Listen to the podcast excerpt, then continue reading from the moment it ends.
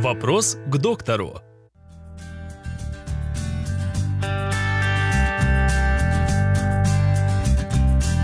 Какой кашель самый опасный?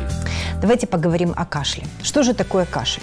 Кашель – это рефлекторный акт, который способствует очищению бронхов от слизи. Э, кашель не может быть опасным или не опасным. Кашель есть защита организма для того, чтобы очистить дыхательные пути.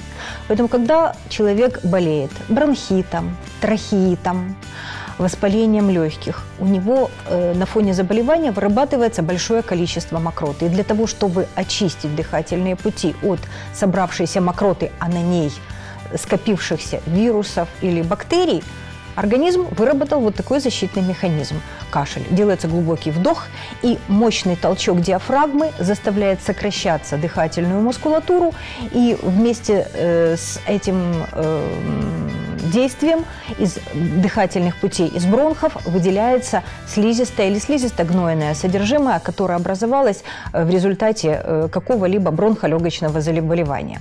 Но нужно сказать, что кашель не всегда сопутствует только заболеванию легких. Мы часто встречаем кашель при патологии сердечно-сосудистой системы.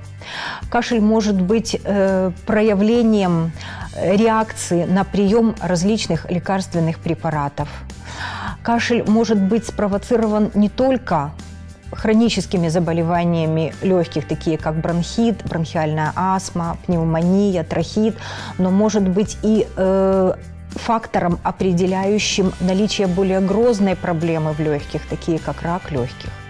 Если говорить о том, какой кашель страшный, тот кашель, который сопровождается выделением гнойной мокроты, это говорит о том, что у нас проблема глубокая, что у нас имеет место бактериальное инфицирование дыхательных путей. Кашель, если сопровождается выделением мокроты с кровью, с прожилками крови. О чем это может говорить? О том, что, возможно, у пациента есть открытая форма туберкулеза, или же пациент э, болеет раком легких. Э, возможен кашель с кровью проявляться и на фоне гипертонического криза, когда э, на фоне тяжелого повышения артериального давления лопаются мельчайшие капилляры, кровь попадает в дыхательные пути и вместе с мокротой выделяется.